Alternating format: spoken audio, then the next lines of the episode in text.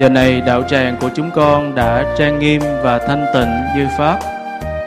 Chúng con thành kính cung thỉnh những bước chân an lạc của Sư Phụ, thân lâm về nơi chánh điện tại ngôi chùa Giác Ngộ để có thể thuyết Pháp đến với các hành giả trẻ trong khóa tu Tuổi Trẻ Hướng Phật trong buổi chiều ngày hôm nay.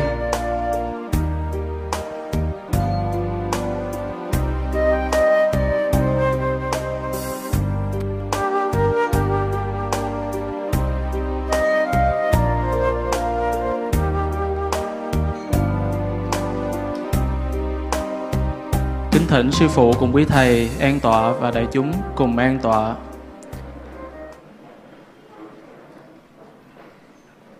Trước khi bắt đầu cho buổi pháp thoại chiều ngày hôm nay, chúng con kính thỉnh Sư Phụ cùng quý Thầy cùng đại chúng cùng niệm Phật cầu gia hộ.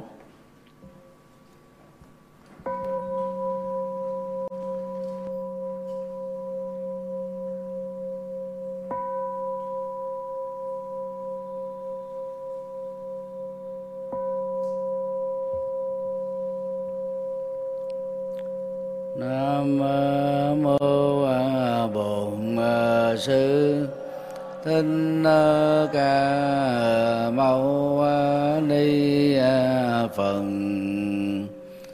Nam mô Bổn Sư Thích Ca Mâu Ni Phật.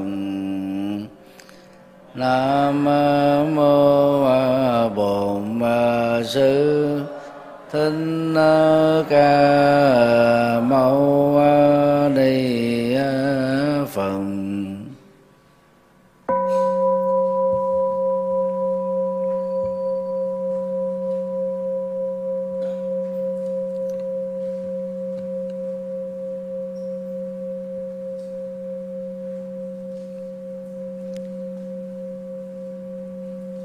Kính lạy Đức Phật Thích Ca Mâu Ni, tất cả các Phật tử trẻ thân mến. Đề tài chiều hôm nay Thầy gửi đến các bạn trẻ là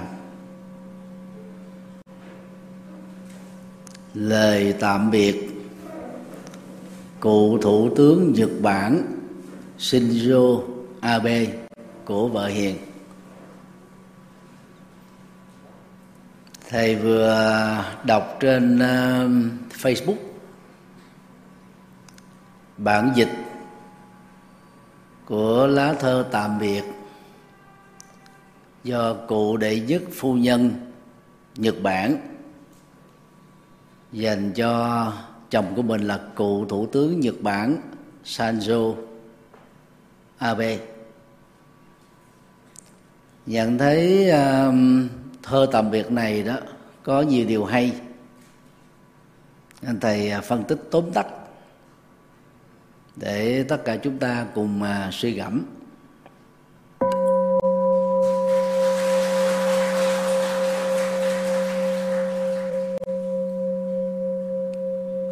Vào ngày tám tháng bảy năm hai nghìn không trăm hai mươi hai, cựu Thủ tướng Nhật Bản Shinzo Abe đã bị một tay súng ám sát từ phía sau lưng với khoảng cách ba mét. Đang khi đó, cựu Thủ tướng Nhật Bản đang phát biểu tại một cuộc vận động chính trị trước cuộc bầu cử Thượng viện vào ngày mười tháng bảy, tức là ngày hôm nay. Sự cố đau lòng này đó đã làm cho thế giới kinh hoàng. Rất nhiều người, trong đó có các nguyên thủ quốc gia đồng minh với Nhật Bản, bao gồm Hoa Kỳ và nhiều nước châu Âu, cũng như là khắp các nước châu Á, gửi điện chia buồn. Cựu Thủ tướng Abe qua đời ở tuổi sáu mươi bảy bị bắn hai phát vào lúc mười một giờ ba mươi sáng giờ Nhật Bản và đã qua đời tại bệnh viện sau năm giờ nhập viện, tức là mất vào lúc mười lăm đến mười bảy giờ ba phút.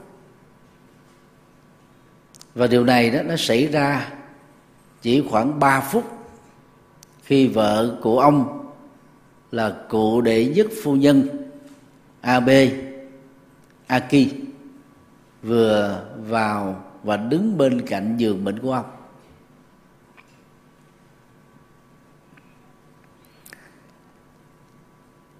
Vào sáu giờ sáng của ngày chín tháng bảy năm hai mươi hai, chiếc xe tang để chở bà Abe Akie và thi thể của cựu tổng thủ tướng Nhật Bản rời bệnh viện của đại học ở Naga, miền Tây của Nhật Bản, để trở về tư gia của ông ở Tokyo. Xe tang đã đưa thi thể của cựu thủ tướng Abe tới nhà riêng vào lúc mười ba giờ ba mươi ngày hôm qua. Thì theo thông báo của các phương tiện truyền thông tại Nhật Bản đó, thì lễ tang của cựu thủ tướng do vợ của ông là bà Abe Akie tổ chức tại một ngôi đền ở Tokyo vào ngày mười một mười hai tháng bảy, tức là ngày mai và ngày mốt. Số lượng người tham dự sẽ được mời rất giới hạn, chỉ có các thành viên gia đình và những người thân cận đối với ông.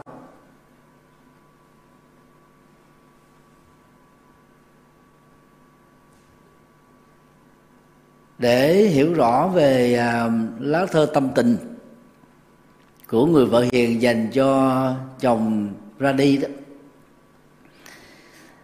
thì chúng ta nên biết là bà Abe Akie kết hôn với cựu thủ tướng Shinzo Abe vào năm một nghìn chín trăm tám mươi bảy. Thì lúc đó đó bà là nhân viên của đài phát thanh tên là Akie.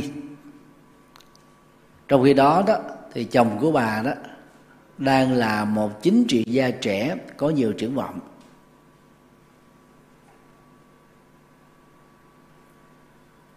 Về thân thế đó thì bà Abe Akie là con gái của ông Akio Matsuyaki, cựu chủ tịch của hãng Sikola Morinaga, một trong những tập đoàn bánh kẹo nổi tiếng nhất Nhật Bản, nghĩa là bà sinh ra trong một gia đình rất giàu có.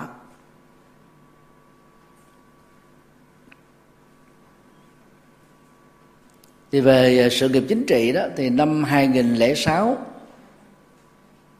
Shinzo Abe trở thành thủ tướng trẻ nhất Nhật Bản. Lúc ấy ông được năm mươi hai tuổi, nhưng rồi vào năm hai nghìn lẻ bảy vì lý do sức khỏe ông từ chức.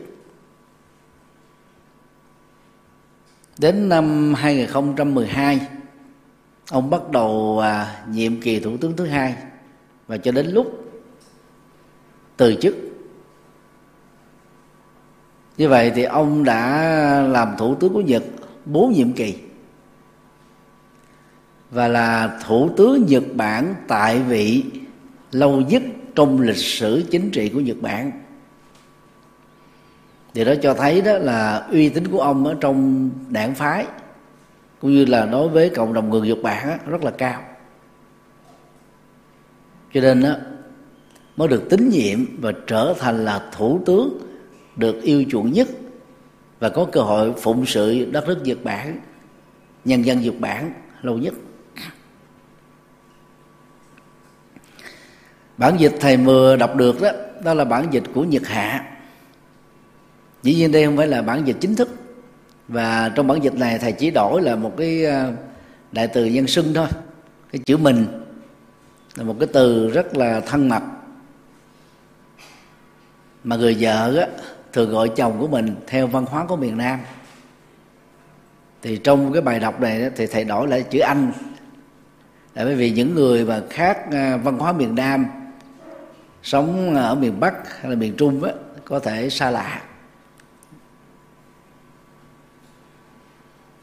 Tựa đề của thư là Thư gửi người đi, Shinzo thương yêu.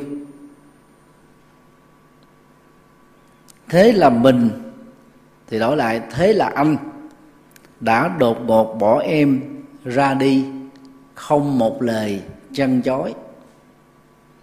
Thì đây là nỗi đau khôn tả của người vợ hiền dành cho chồng. Và cái chết đó được xem là đột tử, một tai nạn về phương diện khủng bố. Dĩ nhiên hiện nay đó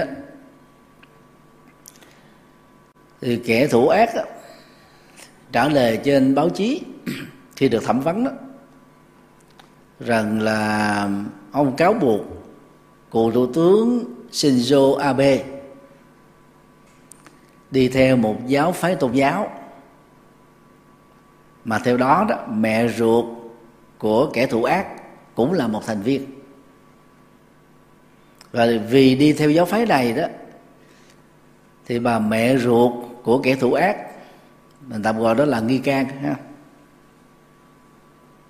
đã gần như bán sạch tài sản của mình để đóng góp cho tổ chức này.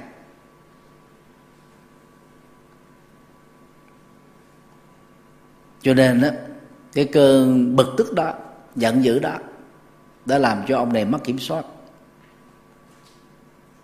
và đổ cái cơn giận đó lên cựu thủ tướng Shinzo Abe, mà vốn ông không phải là tác nhân. Và cái chết đã diễn ra không một lời trăn trối, là vì khi bà Abe Akie vào đến bệnh viện Naga, nơi điều trị ông suốt năm tiếng liền, thì có mặt mới ba phút, bác sĩ đã tuyên bố chồng bà vĩnh viễn ra đi. Vì đâu có kịp nói với nhau bất cứ một lời nào, người vợ chỉ lặng lẽ nhìn trong nỗi đau xót. Và thông thường á, qua cái kinh nghiệm mà thầy có cơ hội làm hộ niệm hấp hối cho các Phật tử thỉnh mời đó, thì cái người mà thương yêu nhất ở trong đời của người chuẩn bị ra đi đó mà chưa có mặt, người đó không ra đi được. Cái sự nỗ lực để trì hoãn cái chết diễn ra đó, có khi đó là vài tiếng, có khi đó là vài ngày, mà cho đến lúc cái người thân thương nhất đó, yêu quý nhất đó, có ý nghĩa nhất ở trong đời của người đang hấp hối có mặt đó, thì trong vòng một phút, hai phút hoặc là vài ba phút, thì cái thỏa mãn tâm lý đó được thực hiện, thì người đó ra đi. Chết bị ám sát là một trong các loại hoạn tử, tức là chết gan xương. Trong kho tàng triết lý tâm lý học trị liệu của Phật giáo thường được gọi là Abhidhamma, tức là một trong ba kho tàng. Hai kho tàng còn lại đó gọi là kho tàng chân lý, tức kinh tạng, kho tàng đạo đức, tức luật tạng, và kho tàng Abhidhamma, tức là tâm lý học trị liệu. Thì văn học và tâm lý học trị liệu của Phật giáo đó nêu ra có bốn trường hợp dẫn đến cái chết. Trường hợp một, tuổi thọ đã kết thúc. Trong thời hiện đại này đó, tuổi thọ được đánh dấu ở bảy mươi tuổi. Vào thời của Đức Phật hai mươi sáu thế kỷ trước đó, tuổi thọ trung bình của nhân loại là năm mươi. Vào thế kỷ thứ hai sau Tây lịch, tuổi thọ của con người là khoảng năm mươi lăm đến sáu mươi. Tuy vậy, ông uh, Shinzo Abe đó, bị ám sát ở tuổi sáu mươi bảy là chưa đạt được tuổi thọ theo cái chuẩn của người Nhật Bản và theo cái chuẩn của toàn cầu hiện nay. Mặc dầu đó, trong văn hóa của Trung Hoa đó, do ảnh hưởng từ hàng nghìn năm trước đó, thì tuổi sáu mươi được gọi là hưởng thọ.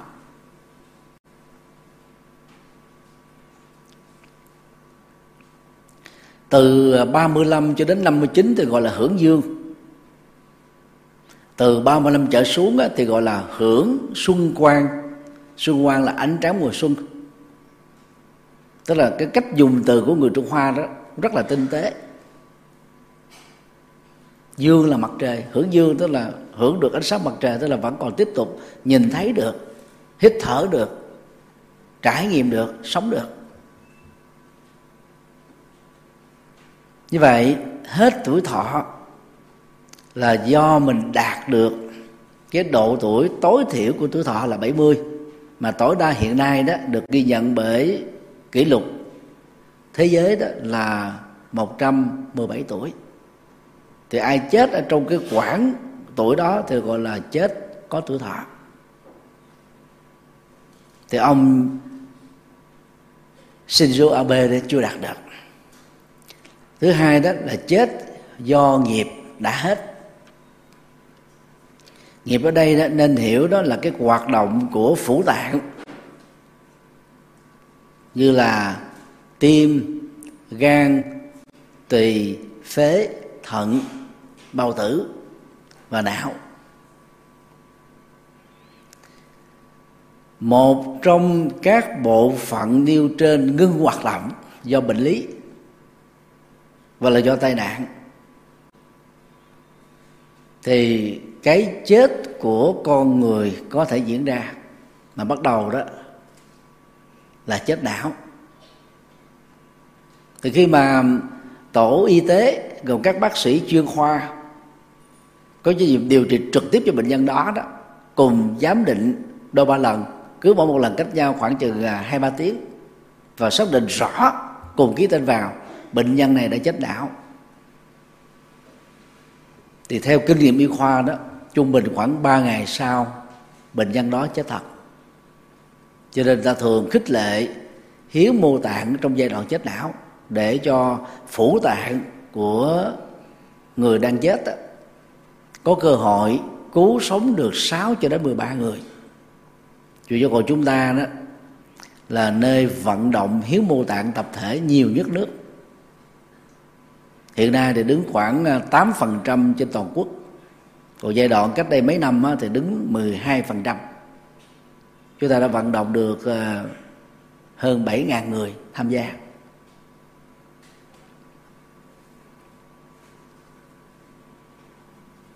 Như vậy, khi mà hai phát súng ghim vào cơ thể của ông Shinzo Abe đó, thì cái nghiệp vận hành của phủ tạng nó kết thúc, chứ cái chết diễn ra.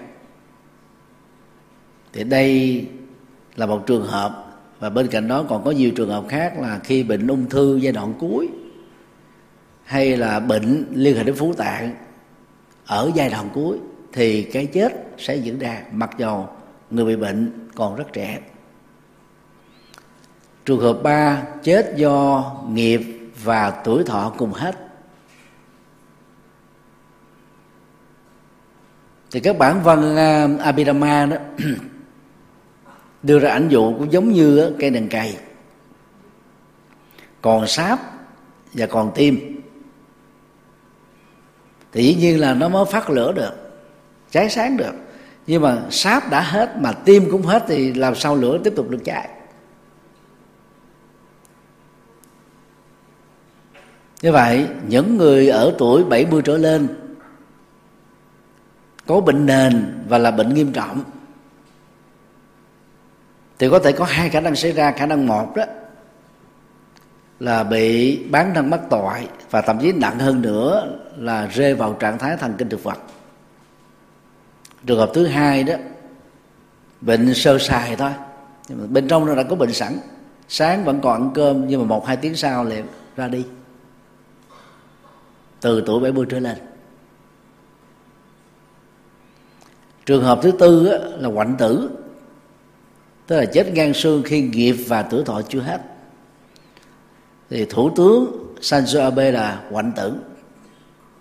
Trong kinh Dược Sư nêu ra đó, bệnh không đáng chết mà là chết ngang do thiếu thuốc thang hoặc không thầy giỏi. Covid đó là một loại mang lại hoạn tử cho hơn năm triệu công dân toàn cầu và mấy chục ngàn người Việt Nam. Có nhiều loại bệnh trước đây do thiếu thuốc dẫn đến chết, bây giờ chúng ta có được thuốc cho nên ít chết. Những trường hợp hoạn tử thông dụng khác nó bao gồm mà tai nạn giao thông trên mặt đất, tai nạn giao thông hàng hải, tức là rớt máy bay, xin lỗi tức là à, tàu chìm, rồi tai nạn giao thông hàng không, tức là rớt máy bay, hoặc là té từ ở trên cao xuống một vực thẳm, hay là bị thú dữ ăn thịt, hoặc là bị lạc đạn, lạc cung tên ở trong rừng bởi những người đi săn bắn, hoặc là bị ám sát, hoặc là bị bỏ thuốc độc, hoặc bị ngộ độc thực phẩm và nhiều yếu tố khác. Cái vậy cái chết đó, theo Phật giáo đó, diễn ra như một quy luật, và nó đến với mỗi người chúng ta đó theo hệ biệt nghiệp, tức là tổng thể nghiệp riêng của mỗi người. Nó dẫn đến cái tình trạng người đó phải chết như thế này mà không chết như thế khác. Thì dầu là chết hoạn tử, không có người thân bên cạnh, hay là chết sum họp gia đình, dầu là chết toàn thây hay là chết nát thây, dầu là chết oan hay là chết hài lòng, dầu là chết trong no đủ hay là đói khát, dầu là chết già hay chết trẻ, dầu chết có bệnh tật hay là chết đột quỵ. Thì theo Phật giáo đó, người chết đó không khép lại sự sống vĩnh viễn, mà chỉ khép lại sự sống bằng kiếp này thôi, mở ra một cái hành trình mới, được gọi là tái sinh.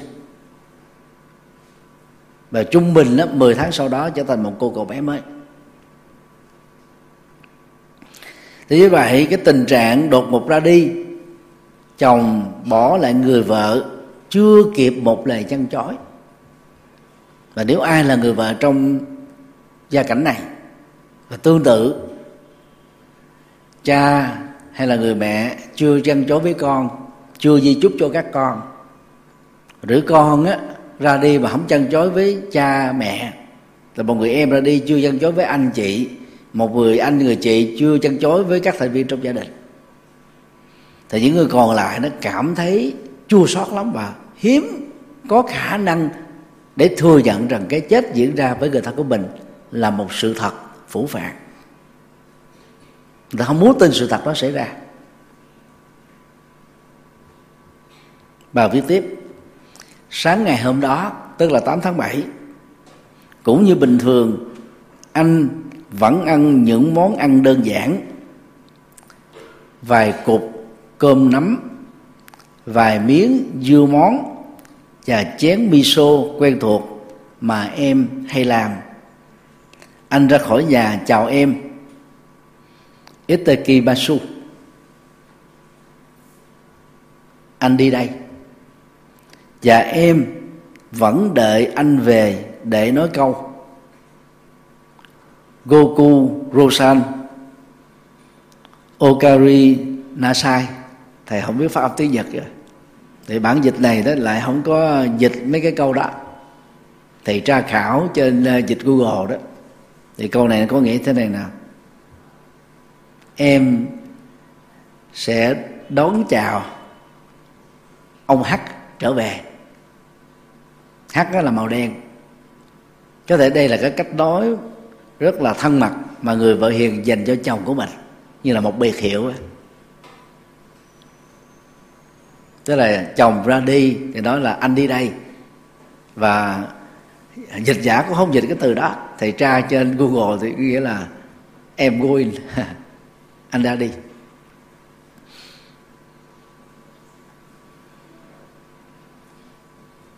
Thì đây là một cái ký ức rất là giản đơn nhất có thể mô tả những cái giờ phút trước khi cựu thủ tướng Shinzo Abe rời khỏi nhà.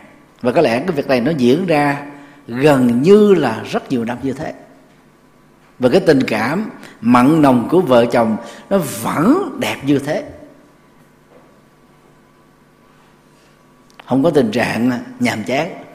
Thì khi mà ta thương yêu nhau thật sự đó, của mình, động tác đó, hành động đó, cái văn hóa ứng xử đó, cái thói quen và lối sống đó cứ lặp đi lặp lại, lặp đi lặp lại như thế này, như một cái cái cái cái uh, lập trình hóa.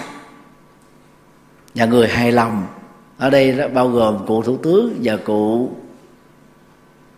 phu nhân của Nhật Bản đó, xem đó như là ha, những cái nếp sống rất là hạnh phúc. Khi ta hài lòng với cái cuộc sống hiện tại thì hạnh phúc đó nó xuất hiện, chứ không cần phải ở nhà quá cao, ăn những thứ quá sang trọng. Thầy đã đi Nhật Bản mấy lần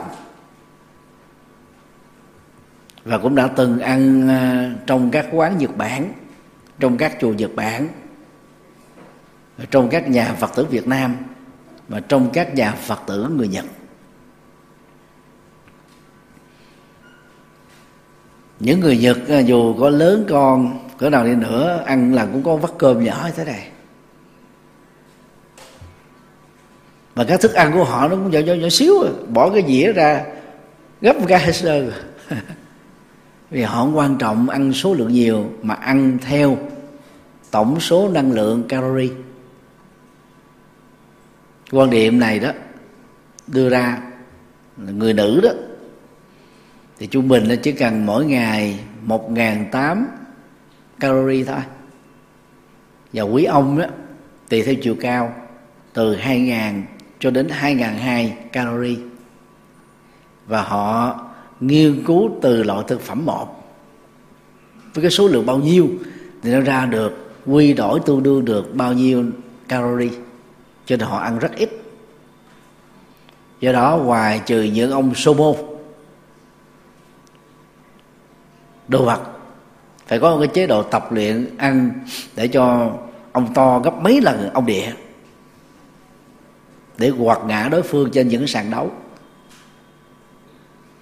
Thì người Nhật còn lại đó, thầy có mặt đi ở Nhật Bản tìm một người béo phì là hiếm lắm. Vì người Nhật có thói quen đi bộ từ nhà đến ga xe lửa, ga cao tốc, đi bộ. Rồi khi mà xuống ở đầu ga bên kia tiếp tục đi bộ đến nơi làm việc. Thì bình thường đó, về nhà họ còn tập thêm thể, thể thao. Các công viên của họ là đầy ắp người đi bộ, chạy bộ. Cho cơ thể của họ rất là thon gọn, vì ăn ít nữa. Cái, cái tình cảm vợ chồng ở đây nó được thể hiện qua những câu nói rất đơn giản. À, anh đi đây. Để nhắc với người vợ rằng là anh tạm vắng mặt từ cái thời khắc ra đi đó cho đến lúc chiều hay là tối quay trở về. Và người vợ cũng hoan hỉ giống như mọi khi, hài lòng giống mọi khi, không trách móc anh đi đâu, anh làm cái gì, anh nghĩ làm chính trị rồi đi để làm gì nữa, ở nhà cái này không có. Người, người vợ hiểu, cho nên không hề đặt vấn đề, cũng không hề trách móc, cũng không hề yêu cầu chồng mình dành nhiều thời gian cho mình. Và chỉ nói một câu rất đơn giản như mọi khi: em trông chờ anh trở về. Anh hát à. Bà tiếp tục tâm sự: mình đã không còn trách vụ gì trong chính phủ. Anh chỉ là một thành viên của tổ chức. Nhưng anh đã đi khắp mọi nơi để khích lệ cho những ứng cử viên cùng chí hướng. Thì đây là hoạt động sự nghiệp của các chính trị gia. Tầm ảnh hưởng của các chính trị gia đã từng là nguyên thủ quốc gia là rất lớn. Và nhất là nếu chính trị gia đó có uy tín lớn, có đóng góp lớn, thì tự động đó đón nhận được trái tim yêu thương, sự cảm tình, sự quý trọng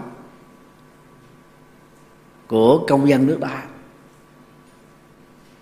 Và lấy cái tầm ảnh hưởng tích cực to lớn của mình đối với cộng đồng, cựu thủ tướng uh, Shinzo Abe là giới thiệu cho một thành viên trong đảng của mình để vào ngày hôm nay nè được ứng cử thượng viện.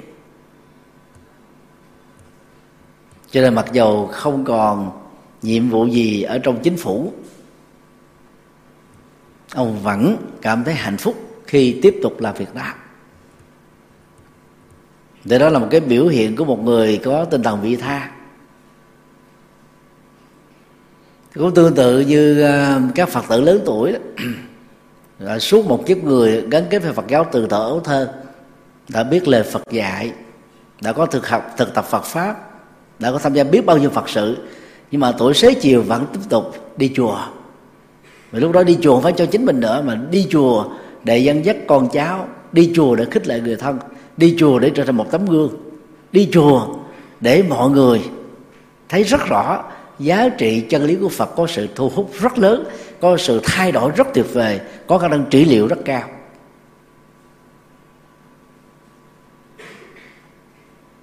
Đó là sự đóng góp.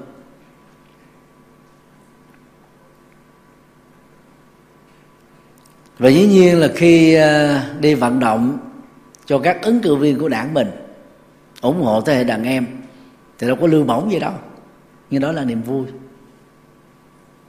Tức là nghĩ đến người khác, quan tâm đến người khác. Và cái quan tâm ở đây không phải là vì người đó có thiện cảm với mình là mình ủng hộ, mà vì người đó có cùng chí hướng, mà chí hướng của ông đó rất là cao quý.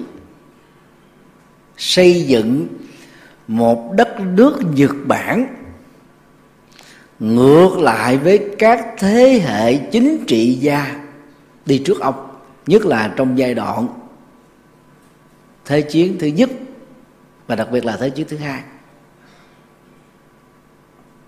Trong Thế chiến thứ hai, Nhật phải đi cắt quân đánh xâm lược, mà trong đó các nạn nhân đó trực tiếp đó, gồm có Việt Nam, Trung Quốc và Hàn Quốc.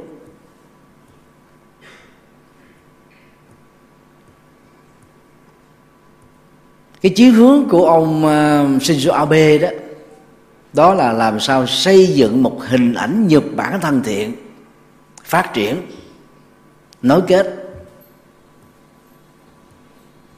Và phạm vi nối kết chính của ông đó, nó vẫn là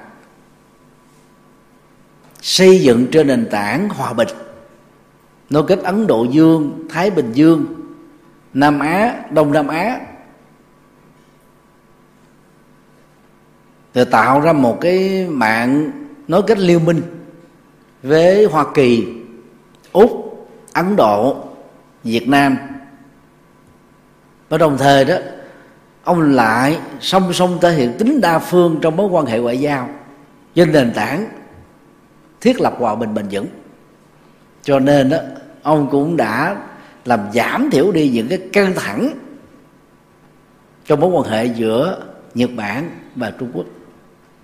Nếu mà không có hai năm covid mười chín, năm hai mươi và năm hai mươi mốt đó,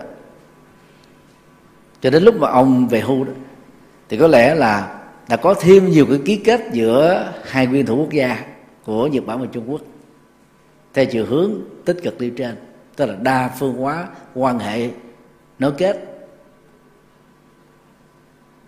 để mang lại hòa bình cho khu vực và toàn cầu.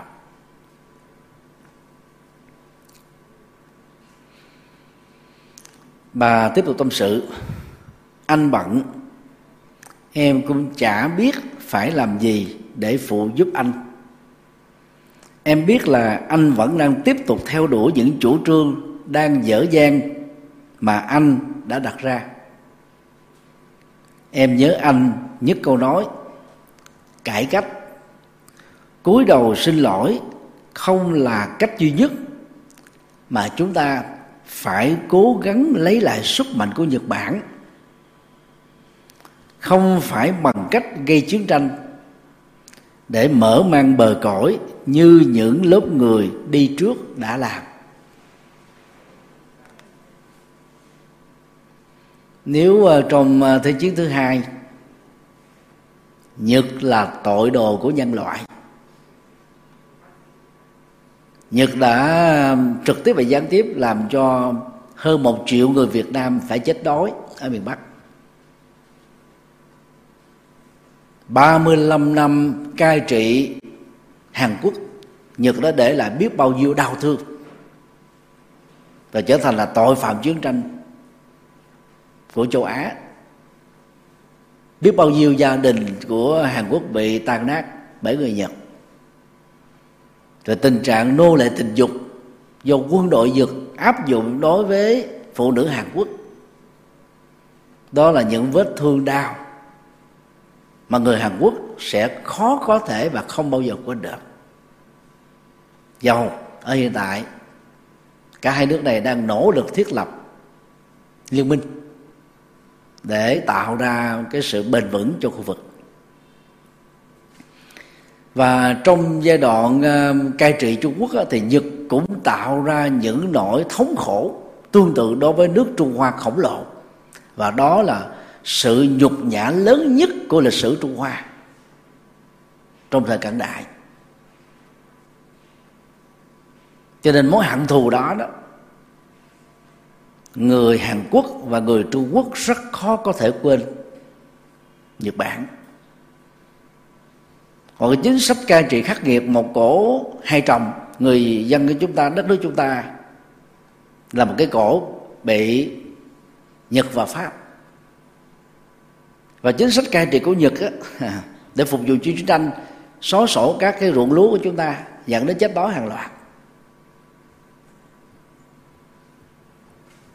Mà cho đến bây giờ đó, chúng ta cũng không có một cái đài tưởng niệm nào chính thức để ghi danh hơn một triệu người Việt Nam qua đời bởi chính sách tàn ác của người Nhật tại Việt Nam. Cho nên ở đây chúng ta thấy đó, cụ phu nhân Abe Akie nhắc lại lời của cụ thủ tướng Nhật Bản nói, mà bây giờ chúng ta mới biết được thông qua truyền thông. Rất là ấn tượng. Tức là có ba cách để xây dựng hình ảnh của Nhật Bản. Cái thứ nhất là văn hóa cúi đầu. Thì thầy đã đi dự Hội nghị thượng đỉnh Phật giáo thế giới tại Nhật Bản vào năm hai nghìn không trăm lẻ chín, để thông qua đó nối kết do dự án tổ chức Hội nghị thượng đỉnh Phật giáo thế giới tại Việt Nam vào năm hai nghìn không trăm mười để mừng một ngàn năm thủ đô Thăng Long Hà Nội. Nhưng rất tiếc đó là sau khi đã ký kết thành công nhưng mà có những bất đồng về địa điểm tổ chức, cuối cùng rồi hai bên Việt Nam và Nhật Bản phải hủy cái việc tổ chức đó, cũng là một điều rất là đáng tiếc. Thì trong thời gian tổ chức uh, sự kiện này thì thầy mới chứng kiến được. Rồi trước đây mình chỉ xem qua phim ảnh thôi, hoặc là đọc sách thôi. Cái cách chào của người Nhật Bản rất là trịnh trọng.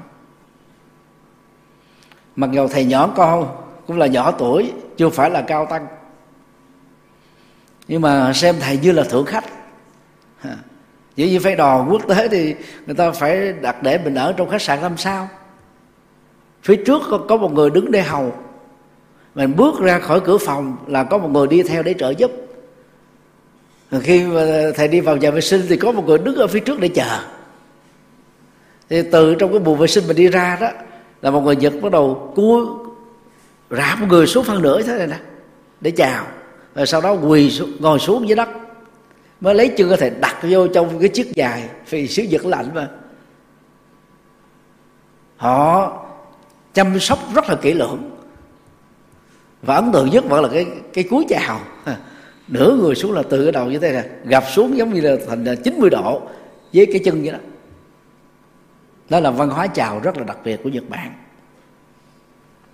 Đó là thể hiện cái sự tôn trọng đối tác hay là người đứng trước mặt mình. Đó là văn hóa ứng xử khiêm tốn mà người Nhật thường sánh ví đó giống như là lúa. Nếu mà lúa sai hạt á, thì cái cây lúa nó bao giờ thẳng mà nó phải quặp xuống như thế này, nó phải ngã sạc về một bên. Đó là vụ mùa thành công. Còn lúa mà ngẩng cao đầu như thế này là lúa lép, vì nó nhẹ bon, trong đó nó chỉ có vỏ chấu bên ngoài chứ bên trong không có hạt lúa. Mà nếu là, là hạt lép thì cũng không ăn được, nó sẽ bị hư. Và bằng cái ảnh dụ của bó lúa, người Nhật Bản truyền trao thông điệp từ thế hệ này sang thế hệ khác: hãy ứng xử một cách khiêm tốn.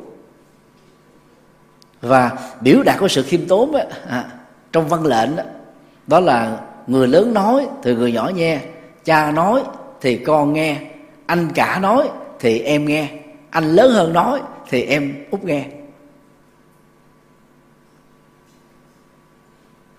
Nó giống như là gia trưởng nhưng mà rất là hay.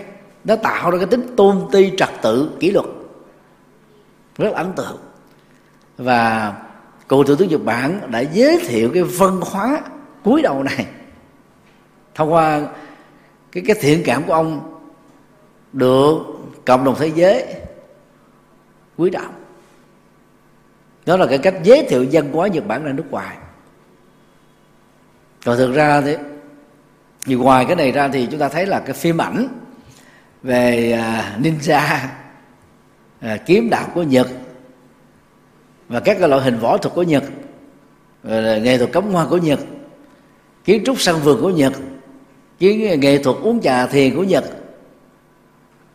phong tục tập quán của Nhật, thì điện ảnh của Hoa Kỳ, đặc biệt là Hollywood, đó là khai thác phải nói rất là phong phú. Còn Việt Nam của chúng ta có được bao nhiêu bộ phim quốc tế giới thiệu về văn hóa Việt Nam, con người Việt Nam, ngoài những bộ phim chiến tranh Việt Nam. Nó giới thiệu một cái hình ảnh rất là đau lòng, rất là buồn của Việt Nam mấy chục năm về trước. Giới thiệu cách thứ hai đó là cúi đầu xin lỗi, vẫn là một cái văn hóa ứng xử mà người Nhật là rất giỏi về cái này. Họ chịu trách nhiệm đạo đức, mặc dù cái đó nó trực tiếp cho họ làm ra, nhưng ở vai trò vị trí cao nhất là họ xin từ chức để chịu trách nhiệm đạo đức. Ví dụ như khi cuộc à, sóng thần, động đất kép xảy ra để dẫn đến cái rò rỉ năng lượng hạt nhân, và ông lãnh đạo cao nhất của năng lượng hạt nhân đó xin từ chức, đâu có lỗi của ông đâu, đây là thiên tai mà. Nhưng mà với vai trò là vậy, và trong cái giai đoạn ông làm cái vai trò lãnh đạo cao nhất, cái thiên tai đó xảy ra, ông vẫn thấy và nhận lấy trách nhiệm về mình, cho ông xin từ chức.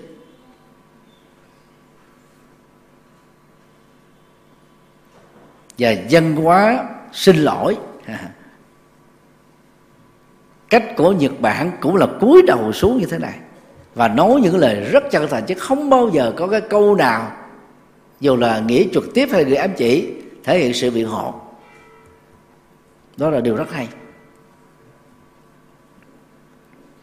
Và cách quan trọng hơn theo cựu thủ tướng Nhật Bản, đó là lấy lại sức mạnh Nhật Bản không bằng cách gây chiến tranh để mở mang bờ cõi như những lớp người đi trước đã làm. Nếu quý vị xem bộ phim Trân Châu Cảng hay là những cái bộ phim chiến tranh mà phát xít Nhật đã gây nỗi khổ niềm đau cho nhân dân Trung Hoa, nhân dân Triều Tiên, Hàn Quốc, thì chúng ta sẽ thể hiện cái sự căm phẫn tột cùng, ác độc dữ lắm. Từ đây ông mở ra một cái hình ảnh mới, xây dựng một đất nước Nhật Bản hòa bình. Thì cái trách đa phương của ông đó, ông là thiết lập các mối quan hệ như thầy vừa nêu. Và ở vai trò thủ tướng thì ông Shinzo Abe đó đã đến Việt Nam bốn lần, gặp hết tất cả các lãnh đạo cao nhất của Việt Nam: Tổng Bí thư Nguyễn Phú Trọng, Chủ tịch nước Nguyễn Minh Triết, Chủ tịch nước Trương Tấn Sang, Chủ tịch nước Trần Đại Quang, Thủ tướng Chính phủ Nguyễn Tấn Dũng, Thủ tướng Nguyễn Xuân Phúc nay là Chủ tịch nước, và chủ tướng Thủ tướng đương nhiệm tức là Thủ tướng Nguyễn Minh Chính. Và ông cũng là người đề xuất Việt Nam trở thành thành viên của Hiệp ước Đối tác Thương mại và Đối tác xuyên Thái Bình Dương. Và đó là một cái cơ hội rất là tốt cho Việt Nam để phát triển về kinh tế và được thừa nhận trở thành một thành viên có cái cái năng lượng, năng lực phát triển, tăng trưởng giê đê pê, mở ra rất nhiều cơ hội cho Việt Nam. Đối với các tổng thống của Mỹ đó, thì ông Shinzo Abe đó là được lòng. Trước nhất đó, là cựu tổng thống Barack Obama, mà người khó chịu nhất, khó tính nhất, có cái ngoại giao cứng rắn nhất chưa là cựu tổng thống Donald Trump. Và tổng thống đương nhiệm bây giờ đó, đó là tổng thống uh, Joe Biden. Cả ba đời tổng thống đó đều rất là quý trọng và xem ông Abe đó là một người đó, ngoài cái mối quan hệ đồng minh giữa hai nước, nó còn là một cái cái quan hệ tình cảm rất là chân thành, khó mô tả. Cho nên đó, tổng thống Joe Biden đó, đã tổ chức một ngày quốc tang dành cho cựu thủ tướng Nhật. Việc này rất là hiếm có, một số nước khác ở châu Âu cũng làm thế. Thường người ta tưởng niệm đó, chính khách đang đương nhiệm mà qua đời, thì mối quan hệ ngoại giao quốc tế giữa hai nước, nhất là những nước đồng minh. Còn một vị đã không còn chức vụ nữa thì trở thành một công dân bình thường, mà tổ chức một quốc tang không phải là chuyện đơn giản. Thế đó là một cái cái ví dụ để chúng ta thấy được cái tình cảm cao quý mà ông Abe đó đã xây dựng cho đất nước Nhật Bản à, đối với nhiều quốc gia khác, trong đó có những kẻ thù. Mỹ và Nhật Bản là kẻ thù trong Thế chiến thứ hai, bây giờ là đối tác à, thân, đồng minh thân cận quan trọng nhất ở Ấn Độ Dương và Thái Bình Dương. Và Việt Nam và Nhật Bản đã từng là kẻ thù, cho nên đó là ông Abe đó đã đến Việt Nam bốn lần, và Nhật Hoàng cũng đến Việt Nam để xóa đi các cái hình ảnh mà người Nhật, chính phủ Nhật lúc đó đã mang lại biết bao nhiêu nỗi khổ niềm đau cho dân dân Việt Nam. Và cái tốt nhất để xóa bỏ hình ảnh quá khứ. Và việc làm này của ông Abe cũng giống như nước Đức trong Thế chiến thứ nhất, Thế chiến thứ hai, gây nỗi kinh hoàng đau khổ cho nhân loại và đặc biệt là châu Âu. Mà sau Thế chiến thứ hai đó thì nước Đức xây dựng một cái hình ảnh trở thành anh hai của châu Âu.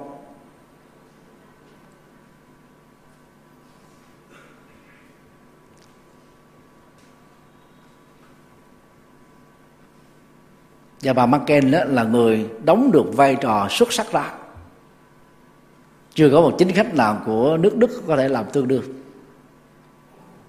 Thì nếu như bà Merkel đó đã xây dựng một đất nước Nhật, Đức, nước Đức rất là thân thiện, có vai trò ủng hộ, giúp đỡ, chiến lược, sách lược, tầm nhìn để phát triển cả cái khối châu Âu, thì ông Abe làm cái vai trò tương tự ở tại châu Á và ở một số phương diện khác là trên toàn cầu.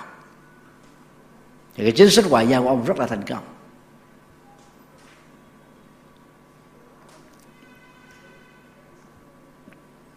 Và đây là cách chuyển nghiệp dân tộc, chuyển nghiệp quốc gia ở vai trò lãnh đạo cao nhất của một đất nước.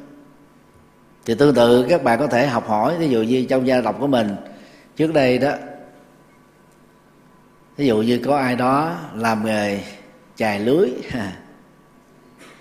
tức là giết rất là nhiều các loại cá, hoặc là làm nghề đồ tể chẳng hạn, giết rất nhiều các loại gia súc. Thì bây giờ gắn liền với cuộc sống, gắn liền với chăm sóc mà mang lại hạnh phúc cho con người, thì chúng ta đã chuyển được cái nghiệp của gia tộc. Dĩ nhiên là người nào làm thì đó chịu nghiệp, cho nên mình nói ở cái góc độ hình ảnh gia tộc đó, cái nghiệp đó nó không còn nữa, đến cái thời mình đã kết thúc đi, nó được chuyển qua một cái loại nghiệp đối lập lại theo tinh thần là cao quý hơn, bằng cái lượng tương đương hoặc là lớn hơn. Và người đi sau chúng ta phải có trách nhiệm làm việc đó. Rồi tương tự dân dân Việt Nam mình khích lệ gì? Con hơn cha là nhà có phúc, con gái hơn mẹ là nhà có phúc, cháu hơn ông bà là nhà có phúc. Có nghĩa là thế hệ này phải giỏi hơn thế hệ trước, và thế hệ tương lai phải đóng góp nhiều hơn thế hệ bây giờ. Cứ như thế đó, chúng ta nêu cái cam kết để phát triển, và xem cái cam kết đó như là một cái trách nhiệm đạo đức, trách nhiệm xã hội, hay rộng hơn nữa là trách nhiệm phổ quát.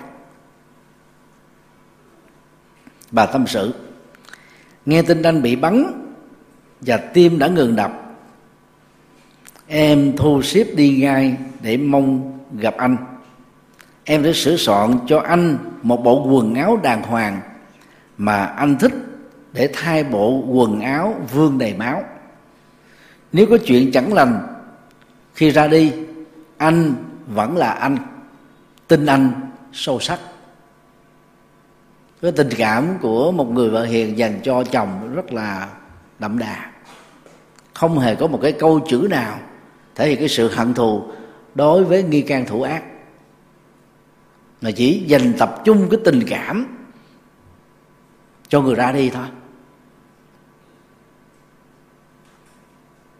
Và cái cái tin tức rằng là chồng bà bị ám sát là được cấp cứu, đưa ngay lập tức vào bệnh viện Naga, thì bà đã ngưng hết tất cả mọi thứ để đi đến để gặp thôi. Và trước khi đi không quên tức là sửa soạn một bộ quần áo mà chồng bà thích nhất. Đó là những tình cảm tưởng dường như rất nhỏ nhưng mà rất có ý nghĩa. Cái đó nó thể cái sự hiểu, đồng hành, cảm thông. Vì đàn ông người ta không thích đó, rườm rà, thích đơn giản, ăn mặc cũng đơn giản, màu sắc cũng đơn giản, trang sức cũng đơn giản. Phụ nữ thì thích uh, mẫu mã, thời trang, rồi uh, uh, nữ trang, son phấn, uh, các loại nước hương. Mỗi lần xuất hiện thì phải phải phải trưng diện theo một cái bộ trang phục mới, một cái hình thức mới để tạo sự tự tin, tạo giá trị. Còn đàn ông ấy, nhiều khi mấy chục năm xuất hiện cũng có bao nhiêu cái bộ đồ vest đó thôi. Nếu là người đời có một số đồ bộ đồ mà càng giàu, càng ở vị trí xã hội cao chừng nào đó thì người đàn ông người ta có một đứa nó sống giản dị chừng đó. Rồi bà vợ rất hiểu được cái tâm trạng của chồng mình, cho nên chuẩn bị một bộ đồ đàng hoàng thôi, chứ không phải bộ đồ sang trọng nha. Bộ đàng hoàng mà cái bộ đồ mà chồng mình thường thích nhất. Và quan trọng đó là trong con người với một bộ đồ đàng hoàng giản dị đó, đó nó thể hiện được hai cái tính chất, hai phẩm chất. Đó là phẩm chất tinh anh và phẩm chất sâu sắc. Giá trị của con người nó nằm ở những gì mà người đó đóng góp cho xã hội, cho cuộc đời này, qua tầm nhìn, qua quyết định, qua nghề nghiệp, qua lối sống, qua sự kết nối, qua sự tương tác.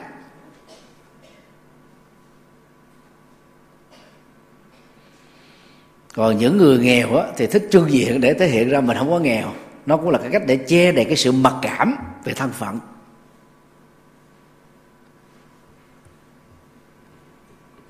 Người Hoa đó thì nổi tiếng á, họ giấu của, có thể bên trong rất giàu nhưng mà cái nhà đó mình nhìn từ bên ngoài đó thấy nó lè phè mà trong đó tài sản đầy hết đó, tức là ẩn giấu ở bên trong. Thứ nhất là vừa được an toàn, thứ hai không có quan tâm đến những cái lời thị phi, soi mói, đánh giá của người khác. Vì mình phải nhớ rằng đó, soi mói đánh giá người khác là miệng lưỡi của đời, còn tâm của mình đừng chạy theo cái điều đó, mình đừng có khổ theo cái lời nói của người ta. Ta khen mình giàu có, mình đâu vì thế mà giàu hơn. Ta chơi mình là nghèo, không thấy vì thế mà mình trở thành hèn mọn. Giá trị thật của một kiếp người nó, nó lệ thuộc vào lối sống, đạo đức, trí tuệ, những giá trị đóng góp người đó, chứ phải ngoài cái chủ nghĩa hình thức. Cho nên Đức Phật đã nhắc chúng ta trong kinh Kim Cương đó: nhược dĩ sắc kiến ngã, dĩ âm thanh cầu ngã, thị nhân hành tà đạo, mất năng kiến Như Lai. Dịch sát nghĩa là nếu ai đánh giá và nhận diện Đức Phật, tức là ta, qua ngoại hình, ba mươi hai tướng tốt, tám mươi vẻ đẹp, qua cái lời nói ấn tượng, nhẹ nhàng, sâu lắng của ta, người đó đang đi đạo sai, và do đó không thể thấy được Đức Phật. Nếu vì người đó bị kẹt với chủ nghĩa hình thức, là lúc Đức Phật hiện thân qua một ông già nhặt rác để làm sạch đường phố, qua một người lao công, qua một người đó bảo vệ sự sống ở trong một bệnh viện, và có thể xuất hiện dưới rất nhiều các hình thức khác nhau để mang lại hạnh phúc, giá trị cho đời. Nhưng mà đi tìm, tìm kiếm một Đức Phật giống như là tượng Phật ở trong chính điện thì làm sao chúng ta thấy được? Không có.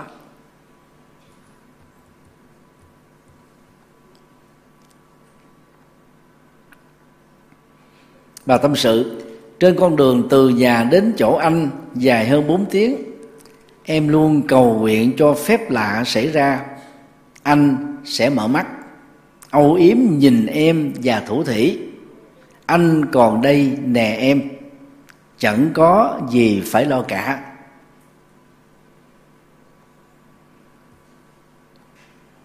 Đó là nguyện ước rất là chân thành của một người vợ dành cho một người chồng. Tương tự đó, cha mẹ dành cho con, con dành cho cha mẹ ông bà, hay là anh chị em dành cho nhau, hay là bạn bè thân quý dành cho nhau. Chúng ta có những cái cách, tức là cầu mong một phép lạ, một phép màu nào đó nó xảy ra với người thân của mình. Nhưng rồi việc đó không xảy ra, vì nghiệp của người đó là đến hồi kết thúc. Gọi là có những trường tuổi thọ của người đó đã kết thúc, gọi là cả hai, gọi là do hoạnh tử. Thì tất cả cái cái quy luật của sự sống và cái chết nó không lệ thuộc vào ước muốn chủ quan của chúng ta.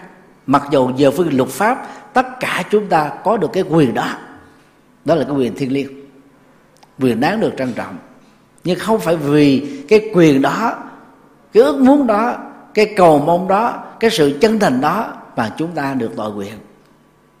Nên nhân như sự sống của mỗi người khác nhau.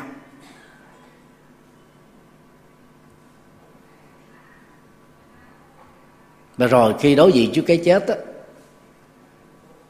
chúng ta mới nhận ra rằng người đó không còn nữa với mình, và biết bao nhiêu mối lo nó xuất hiện, làm đảo lộn hết mọi sinh hoạt thường nhật. Có những người vợ, người chồng chung thủy với nhau, một người ra đi, người còn lại đó mất ăn, bỏ ngủ, thân thể tiêu tụy, tinh thần sa sút, mọi thứ gần như là buông xuôi, chỉ muốn chết theo ta. Vua Ba Tư Đặc trị vì nước Kosala, cũng là Phật tử thuần thành của Đức Phật. Khi hoàng hậu của ông qua đời đó, ông đã làm đến ba cái hòm. Một cái hòm bằng gỗ quý, có cẩn, ngọc ngà, châu báu, được phủ trùm bởi một cái hòm quý hơn ở bên ngoài. Rồi là cái hòm đó lại được phủ trùm thêm hòm thứ ba bên ngoài nữa, để ông muốn giữ cái thi thể của hoàng hậu được lâu hơn. Bởi vì Ấn Độ không có cái kỹ năng và cái kỹ thuật ướp xác như là người Ai Cập. Để bằng cái cách đó, đó thì ông tin rằng đó, cái tác hại gọi là, là oxy hóa ở trên thi thể của vợ ông đó, sẽ không diễn ra, vì nó, nó kín oxy. Mà khi mà không có bị oxy hóa thì cái sự phân rã của cơ thể diễn ra chậm, và thi thể đó có thể tồn tại được vài chục năm.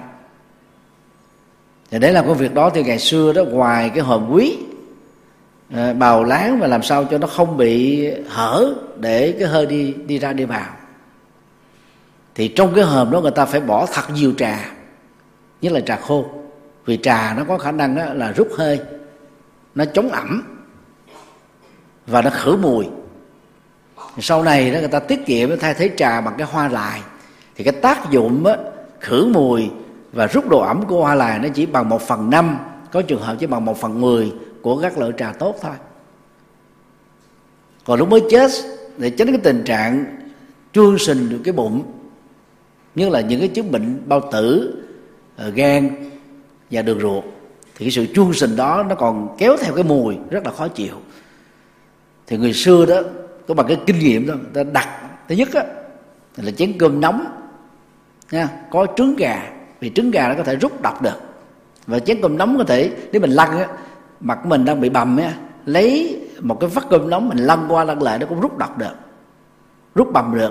Còn là trứng gà đó, chúng ta cũng đang nóng khoảng chừng bốn mươi độ C thôi, nấu chín á, mà để nó nguội nguội đó bốn mươi độ C mình lăn tới lăn lui nó rút cái, cái máu bầm vô. Thì cái quả cái cái nải chuối chuối sứ đó nha, chứ chuối già là không được, chuối cao không được, chuối nào cũng được, hoài cái nải chuối sứ nó đang hườm hườm đặt ở trên bụng của người chết, thì cái khí độc nó được rút vào trái chuối. Và đó là lý do người ta khuyên đó là cái chén cơm đó, cái quả trứng gà đó, cái trái chuối đó đó, cái nải chuối đó đó, người ta phải quăng vào trong sọt rác để không cho ai ăn, vì nó chứa những cái độc, cái khí độc ở trong cơ thể của người chết.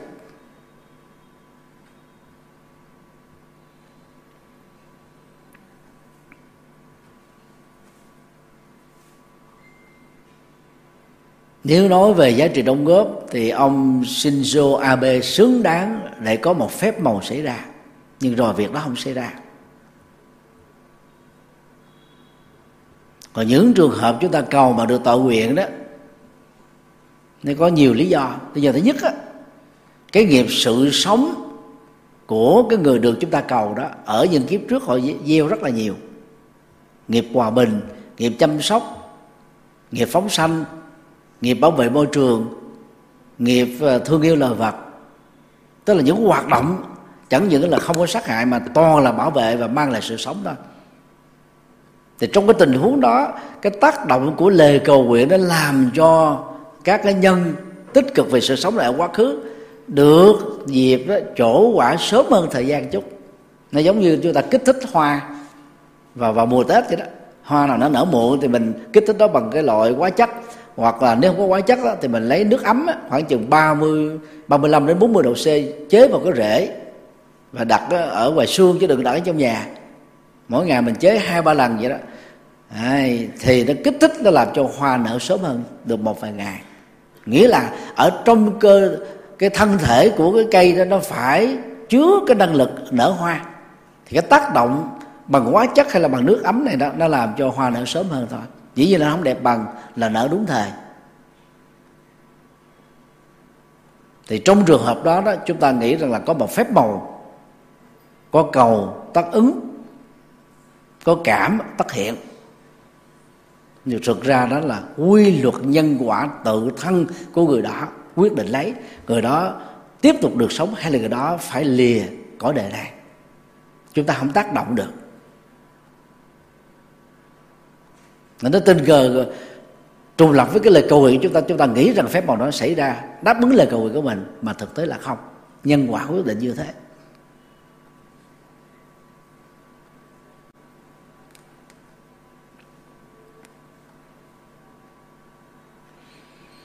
Và tâm sự, hình như là anh đã cố gắng đợi em đến để nói lời cuối cùng nhưng không thể. Anh đã mất sau khi em đến khoảng ba phút.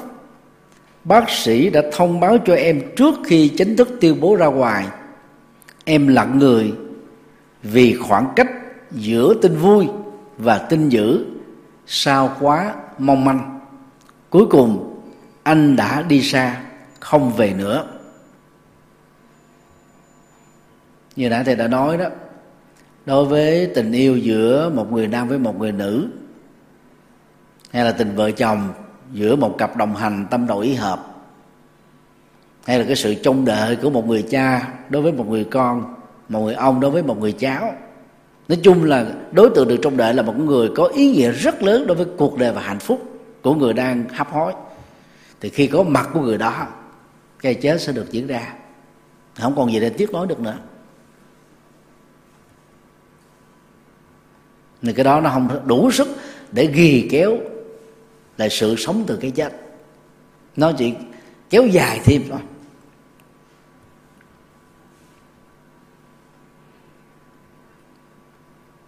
Thì trong những lần mà thầy đi hộ niệm, nó cũng có một trường hợp đó, có một người lớn tuổi có con rơi, và dĩ nhiên đó là người vợ lớn đâu có thừa nhận cái đó, cũng hoài nghi là chồng mình có con rơi, cho nên ông ấy đâu có dám nói ra, ông ấy phải giấu trong lòng. Và sau một thời gian nằm bệnh, bản thân mắc tội đâu có cơ hội để đi gặp được con của mình, cái nỗi đau đớn đó nó dần xé. Một mặt đó thì nghĩ rằng mình có lỗi với người vợ lớn, mặt khác đó nghĩ mình có lỗi với người vợ nhỏ và đứa con được sinh ra từ cái tình yêu này không được chấp nhận này. Nó làm cho bị dướng vào trong một cái cái lỗi mà ông ấy có thể nhìn thấy là mình bị dướng kẹt cả hai bên. Thì trong những trường hợp như vậy đó, thì cái chết đó, nó, nó kéo dài ra, nó chậm hơn, nó trì hoãn lại. Nhiều khi lên lấy hơi mấy lần nữa, rồi cứ là sống lại, rồi nằm là hôn mê sâu, nhiều khi cái chục ngày, có khi hai chục ngày sau đó là sống lại. Thì lúc đó thầy mới ghé tay thầy hỏi đó, có tiếc nuối gì không, có trông chờ một đứa con nào không, gật đầu. Thì thầy mới mời những người con trai đó, để hỏi rằng là ngoài những người con có mặt ở đây đó, còn một thành viên nào trong gia đình vắng mặt đây không? Tất cả đó là đều đã có mặt hết rồi. Thì thầy suy luận rằng là có thể ông có con rể. Và và thầy mới hỏi thăm ở trong gia đình có cái hoài nghi gì cái chuyện đó không? Có một người nó có. Thầy yêu cầu là nối kết điện thoại. Khi nối kết điện thoại, nói chuyện với nhau xong, à, niệm Phật, cầu chúc cho ông, chỉ có mấy phút sau là ông ra đi.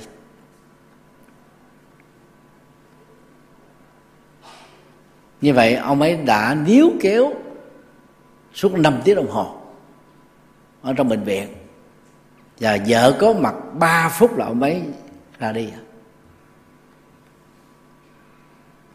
Và người còn lại đó thì đón nhận cái hung linh đó với biết bao nhiêu là cái nỗi khổ niềm đau. Tin vui đó là bà mừng là gì? Chồng bà đã được cấp cứu gấp, được các bác sĩ giỏi nhất ở tại bệnh viện Naga điều trị. Đó là tin vui. Nhưng mà tin dữ là mới tới có ba phút, chưa kịp nói một lời gì, vì lúc đó ông đang hôn mê sâu, làm sao nói được, mà nói cũng không nghe được. Nhưng mà nếu mà tin vào cái truyền thống bằng tâm đó, thì người thân á, cũng nên mạnh dạn, đó là kề vào lỗ tai của người đó, nói những điều cần nói, mặc dù lúc đó cái phản ứng thính giác không còn nữa, nhưng mà tâm vẫn cảm nhận được. Thì đi làm hộ niệm thì cảm nhận việc đó. Hồi lần đầu tiên thầy thuyết giảng ở châu Âu, Phật tử của chùa Vĩnh Nghiêm á, có một cặp vợ chồng, chồng á làm trong ban quản trị của chùa Vĩnh Nghiêm ở tại Đức, mà thầy trụ trì đó là học trò của thầy khóa sáu của khoa triết học Phật giáo năm hai nghìn lẻ sáu đến hai nghìn lẻ chín.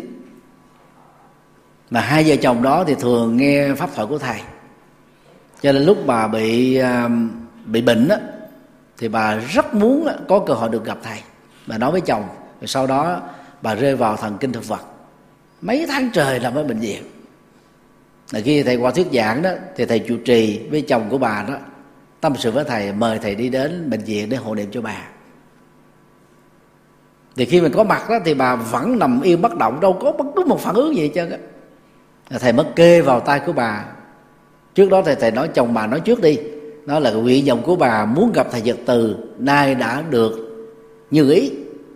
Rồi thầy chủ trì cũng nói như thế, khuyên bà, à, người mà có rất nhiều công đóng góp cho việc xây dựng cái chùa Vĩnh Nghiêm trong giai đoạn đầu, mà giai đoạn đầu thường là giai đoạn khó khăn. Rồi sau đó thầy mới kê vào vào tai của bà, thầy nói thật là lớn: thầy Nhật Từ đây Nếu cô cảm nhận được á, thì hãy có những cái phản ứng trên cơ thể. Thì lúc đó thầy vừa nói xong là hai con bắt bằng nó nháy nháy nháy nháy nháy nháy như này. Đó, nghe được không? Cái bà nháy nháy nháy nháy. Bình thường mấy tháng trời không có phản ứng gì hết.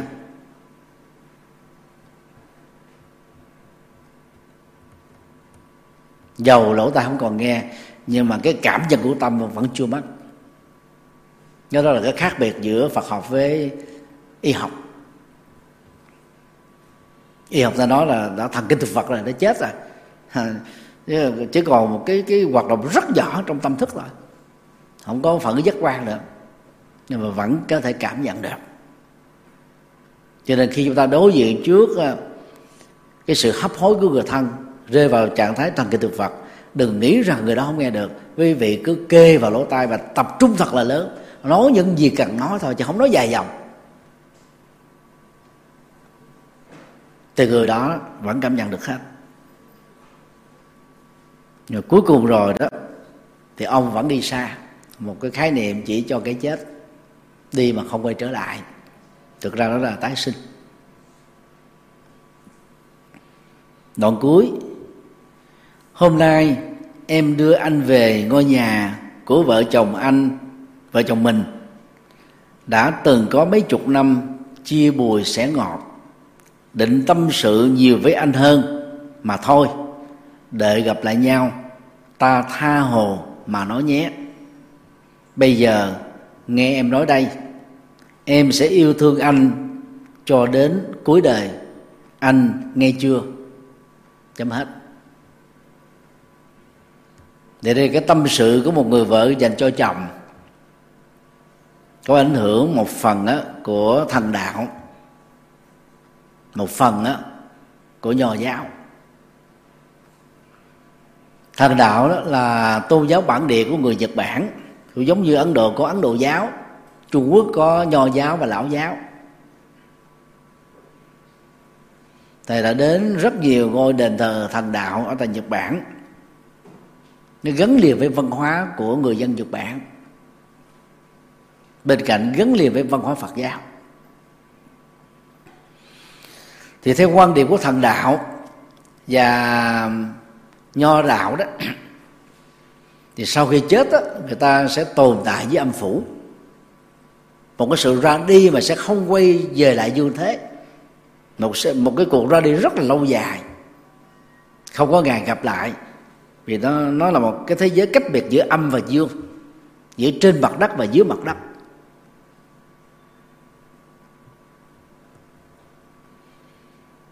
Từ ngày chín tháng bảy năm hai mươi hai đó, bà đưa thi thể của chồng mình, cựu thủ tướng Nhật Bản, về lại ngôi nhà mà họ đã từng sống chung với nhau ba mươi lăm năm, rất hạnh phúc.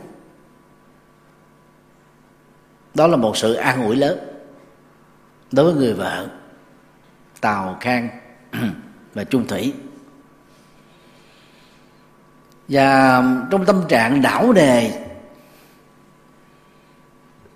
thì bà Abe Akie đó muốn tâm sự nhiều hơn, nhưng mà không biết nói lên được cái gì, viết cái điều gì, vì nó quá nhiều điều tốt, quá nhiều điều hạnh phúc với nhau, quá nhiều điều hài lòng với nhau.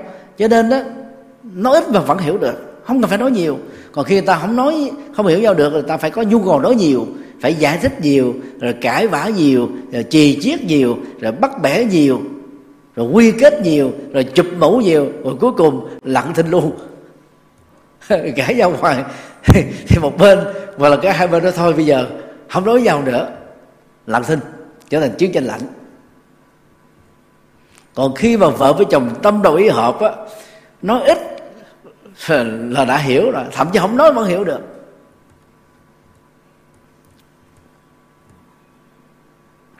Và bà hẹn: thôi đợi gặp lại nhau ta tha hồ mà nói nhé. Coi là bà vẫn tin theo quan niệm của thần đạo Nhật Bản rằng đó, chồng của bà chết trước thì ông ấy sẽ tồn tại dưới âm phủ, bà sẽ là người chết sau, có thể là mười năm, hai mươi năm, ba mươi năm, rồi bà cũng lại tiếp tục tồn tại dưới âm phủ, và lúc đó hai người gặp lại nhau ở dưới âm phủ, lúc đó tha hồ mà nói. Việc đó sẽ không xảy ra. Vì âm phủ, nơi mà người ta nghĩ rằng là tồn tại của những người đã chết không có thật theo quan điểm của Phật học.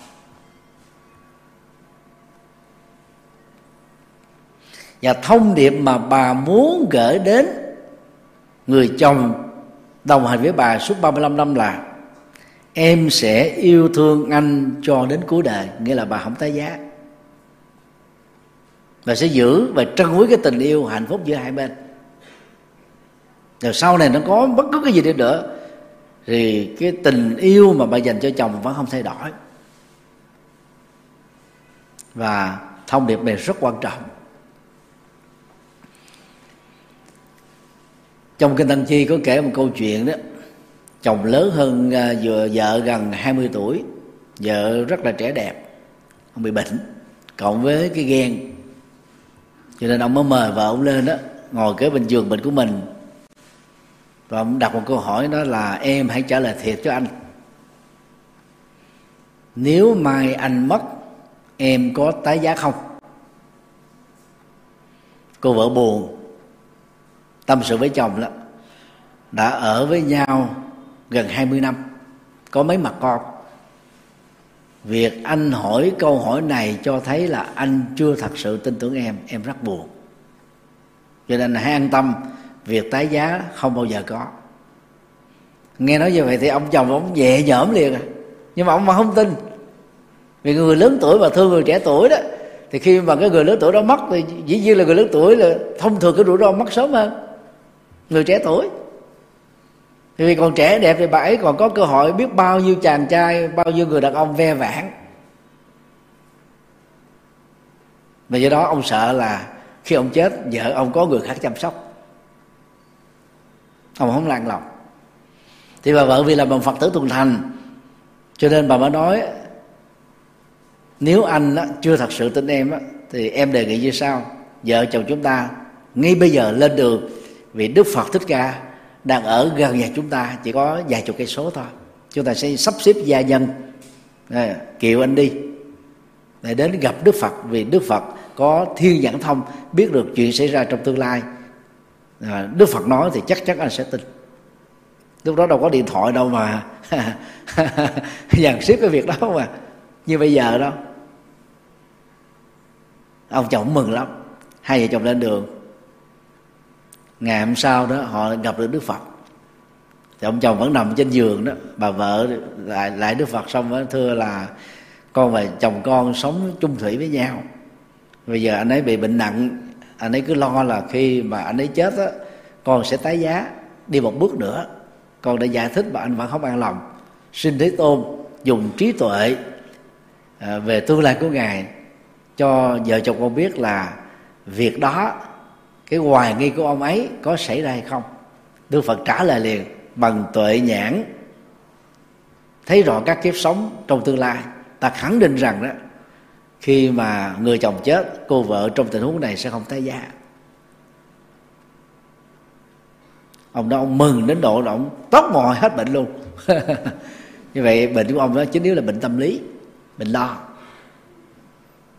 Hoặc có thể ông gặp một bác sĩ không có giỏi, một nhà đông y không có giỏi, rồi chẩn đoán sai bệnh, bệnh không đáng chết, mà cái đó là bệnh này nó sẽ qua uh, qua đời trong vòng là vài ba tuần, một hai tháng, thì người đó tự nhiên nó bị khủng hoảng tâm lý, lo lắng, căng thẳng, sợ hãi, sợ phải chia tay với người thân, sợ chia tay với vợ, sợ không thể nhìn thấy được mặt con. Rồi khi mình chết, gia đình này ai lo, ai gánh vác? Vì trong cái gia đình Ấn Độ, chồng là trụ cột kinh tế, và và lúc đó nó còn có tập tục là khi mà chồng chết là vợ, vợ phải chôn sống theo.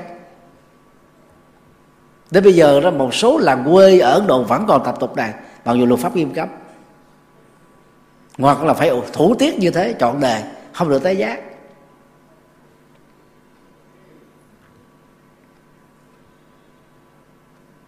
Thì qua cái câu chuyện đó chúng ta thấy là gì? Người còn ở lại, hoặc là vợ hoặc là chồng, thì tâm sự với người ra đi trước mình đó, phải nói giống như như bà vợ của cựu thủ tướng Nhật Bản: em sẽ yêu thương anh cho đến cuối đời. Cái người ra đi cảm thấy nhẹ nhàng, an lòng, tin tưởng, không phải lo lắng gì nữa. Mà không lo lắng nữa mới đi nhanh được. Còn có hoài nghi, còn có ghen, còn có không có tự tin là khó đi lắm. Cho nên cái thông điệp quan trọng nhất trong cái giờ phút thời gian mà làm từ lúc chết cho đến lúc mà làm tang lễ, thì người vợ, người con phải nói với chồng và cha của mình như thế. Tương tự người chồng nói với vợ, hay là, là cha mẹ nói với đứa con, nếu con chết sớm thì con phải nói với cha mẹ để làm sao á cho người đó đi an lòng, không còn phải lo lắng hết, và mọi thứ còn lại người còn sống đó sẽ lo hết, gánh vác cái nhiệm vụ đó. Làm được hay không chưa cần biết, nhưng mà trước nhất mình phải hứa trước để cho người đó đi cảm thấy an lòng.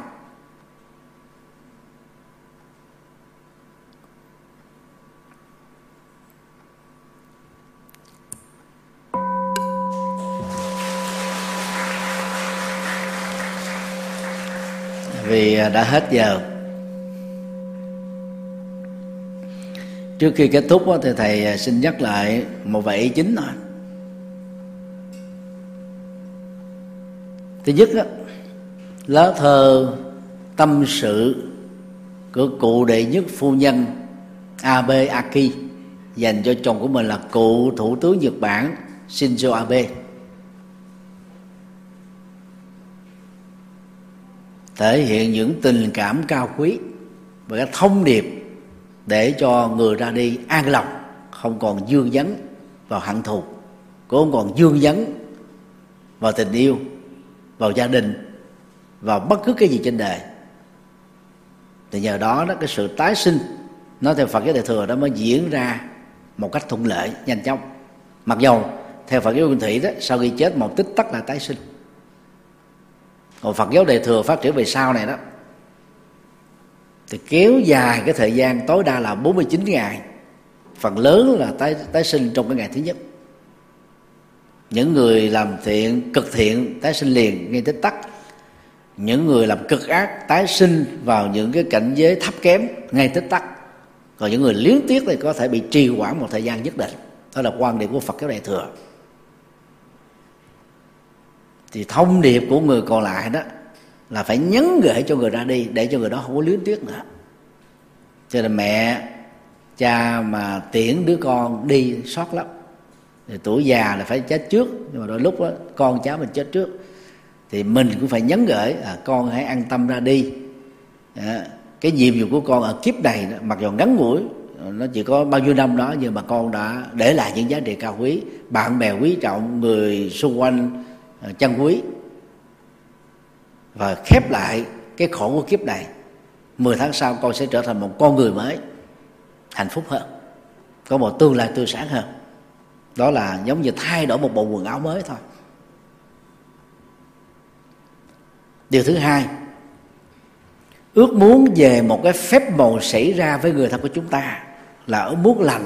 Chúng ta vẫn phải nuôi dưỡng cái hy vọng đó, cái niềm tin đó, và nỗ lực làm tốt nhất để cho việc đó xảy ra. Nhưng giả sử cái việc xảy ra là trái ngược với hiện thực, chúng ta không nên bị sốc. Tín đồ mắc ăn bỏ ngủ như trường hợp của vua Ba Tư Nặc, bỏ chiều chính, bỏ bê hết tất cả, tóc bạc phơ luôn. Và nghe tin như vậy, Đức Phật phải đích thân đến tư vấn để cho ông quay trở lại với cuộc sống bình thường. Vì cái thái độ đó, cái đau khổ đó, cái mối quan tâm á, trong cái, cái, cái, cái việc không thừa nhận cái chết diễn ra một sự thật đó, không làm cho người chết sống lại, mà chỉ làm cho tình trạng đó trở nên tồi tệ hơn thôi. Là những người tu học Phật, chúng ta phải hiểu được quy luật này để xử lý cảm xúc một cách thông minh. Thứ ba, khi mà một cái cuộc tình và hôn nhân có ba mươi lăm năm hạnh phúc, Một, một trong hai người ra đi trước thì người còn lại đó sống trong một sự cô đơn trống vắng cùng cực. Mà nếu tiếp tục ở trong căn nhà đó, đi ra nhìn thấy hình ảnh đó, cái hương án đó, trái cây cúng đó, bàn cơm dâng lên đó, thì cái nỗi khổ niềm đau luyến tiếc cho một người rất là có giá trị trong đời của mình sẽ không bao giờ nguôi ngoai được. Cho nên thường á, ở chùa thầy khích lệ gì cúng tuần thất ở chùa, cúng dỗ ở chùa, để chúng ta không có bài bàn thờ ra nữa, để cái ảnh người đó lên trên bàn gia tiên luôn, không có cúng ở nhà nữa. Thì chúng ta mới quên đi được. Mình cúng mỗi ngày, mình nhìn thấy mỗi ngày, tương tác mỗi ngày, tiếp xúc mỗi ngày, làm sao quên được. Còn theo văn hóa Phật giáo Ấn Độ trong vòng tám tiếng kể từ lúc chết là thiêu luôn. Sau khi thiêu xong, cho cốt còn lại thả xuống sông, không có một di ảnh nào để lại. Thì cái lý thuyết đó nó, nó được nguôi ngoai, nó được xóa sổ và được bứng gốc rễ là rất là nhanh. Còn mà không chúng ta sẽ bị ám ảnh về nguyên nhân dẫn đến cái chết, về những cái thời phút trước khi chết, về những cái tình cảm đẹp chúng ta nằm chung giường bệnh với cái người bị bệnh, chúng ta chăm sóc người bệnh, chúng ta để ý và nghe thấy nỗi khổ niềm đau của người bệnh thông qua các phương pháp trị liệu. Không nên để mình rơi vào cái tình trạng đó. Như vậy phải làm phương pháp thay thế. Và nhất là trong cái giai đoạn khổ đau trống vắng của, của sự ra đi đó, thì nhớ là đừng có ngồi mà một mình mà niệm Phật, một mình mà ngồi thiền là không có hết được đâu. Chúng ta phải tương tác, đi chỗ này đi chỗ nọ, lao động tay chân, tham gia làm công quả, có mặt ở chốn đông người để chúng ta tương tác với mọi người, thì cái nỗi buồn niềm đau đó nó sẽ được vơi đi. Và khi mà tụng kinh mà cũng không cần phải cầu nguyện cho người đó nữa. Thực ra mọi người chết đều tái sinh, có người cầu, không có người cầu đều tái sinh giống như nhau, không có ngoại lệ. Còn mình đó là mình cầu nguyện thêm để mình cảm thấy mình có cái sự quan tâm thôi. Nhưng mà khi mình nhất tâm mình cầu nguyện hoài thì cái hình ảnh cái chết của người đó sẽ không bao giờ phai nhòa được ở trong tâm trí. Và chúng ta phải tin chết là tái sanh, chết phải là bất hạnh, không phải mình thờ ơ. Chúng ta phải vượt qua để trở về với thế giới hiện thực, là tiếp tục sống và làm những điều gì cao quý để hồi hướng công đức cho người ra đi đó. Nói theo kinh Địa Tạng thì người chết hưởng được cộng hưởng nhân quả một phần bảy, còn mình trực tiếp làm hưởng trọn vẹn sáu phần bảy. Thì bằng như thế đó, chúng ta sẽ nhanh chóng biến nỗi đau thương từ sự mất mát của người thân thành những giá trị sống, thành động lực sống, thành những hành động mang lợi ích cho mình và cho người. Và đó cũng là cách để tưởng niệm một người chết thật sự có ý nghĩa theo định Phật dạy.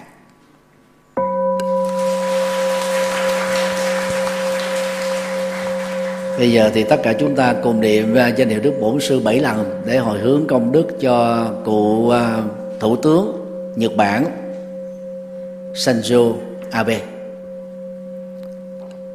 Nam mô Bổn Sư Thích Ca Mâu Ni Phật. Nam mô Bổn Sư Thích Ca Mâu Ni Phật. Nam mô Bổn Sư Thích Ca Mâu Ni Phật. Nam mô Bổn Sư Thích Ca Mâu Ni Phật. Nam mô Bổn Sư Thích Ca Mâu Ni Phật. Nam mô Bổn Sư Thích Ca Mâu Ni Phật. Nam mô Bổn Sư Thích Ca Mâu Ni Phật.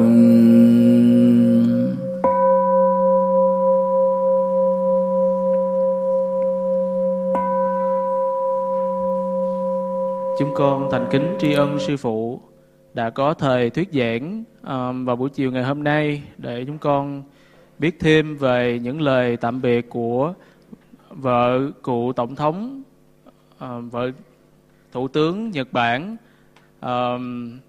Và giờ này chúng con thành tâm cung tiễn sư phụ về khách đường để nghỉ ngơi.